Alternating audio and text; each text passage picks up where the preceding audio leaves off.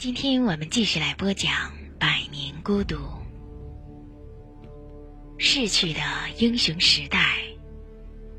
作者马尔克斯，朗读这样的老师。昔日的警察换成了手持砍刀的雇佣兵。奥雷里亚诺·布恩迪亚上校关在作坊里，思考着这些变化。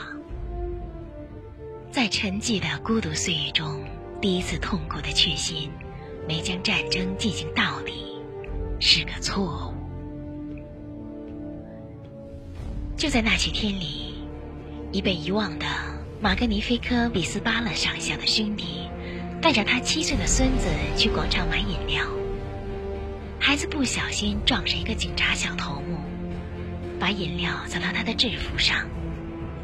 那个暴徒就挥起砍刀将他剁成肉酱。孩子的爷爷试图上前阻止，也被一刀砍下脑袋。市镇上所有人都看见一群人如何将无头的尸体送回家里，看见那脑袋被一个女人揪着头发拎着，还看见鲜血模糊的袋子里。装着孩子的碎尸。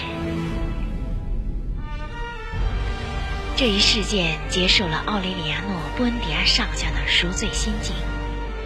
蓦然间，他内心又充满了年轻时的愤怒。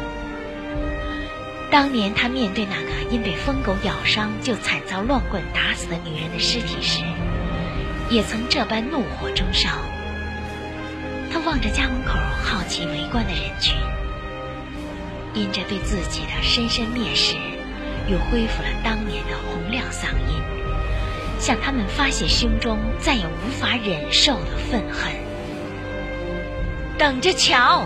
他喊道：“我要领着我的人拿起武器，干掉这些该死的美国佬！”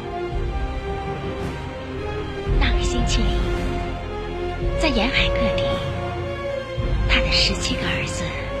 像兔子般被暗藏的凶手瞄准额间的灰烬十字，猎杀。